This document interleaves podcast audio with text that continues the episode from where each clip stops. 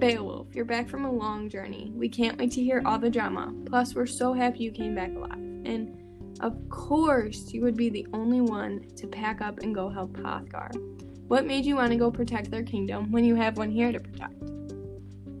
I'm very pleased to be back home and here with you. Sailors have brought us stories of Heorot and how Grendel has terrorized the Danes. I just knew I could be the only one to take him down because of my past wars I've fought. Wow, so brave. Did you have any doubts after arriving and seeing the effects Grendel had on them? Obviously, now you won because you're here, but how did it feel to take down the monster that people were so frightened of?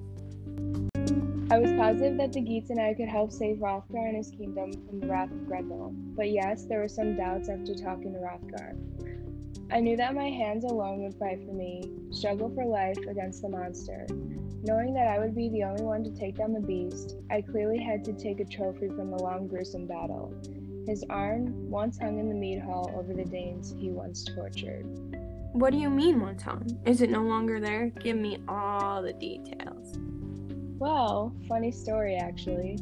His mother came and took it upon herself to avenge her child and take what was stolen from him. Don't worry, I killed her too, and took something better than an arm. I took his head. His head? You killed her? Oh my goodness, that is just berserk.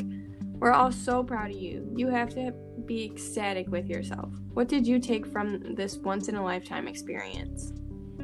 This experience has taught me a lot about myself. In the beginning, there were troubles and doubts, but now I have slayed two of the devil's creatures. I feel as if I can do anything. It was far from easy, but I did it, and I am very proud of the Geats and myself.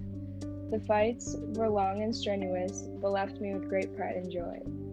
I'm so happy you came and talked with me today. I can't wait to see what you'll be able to do here. I hope we can talk again soon. This was a pleasure, and again, thanks for having me.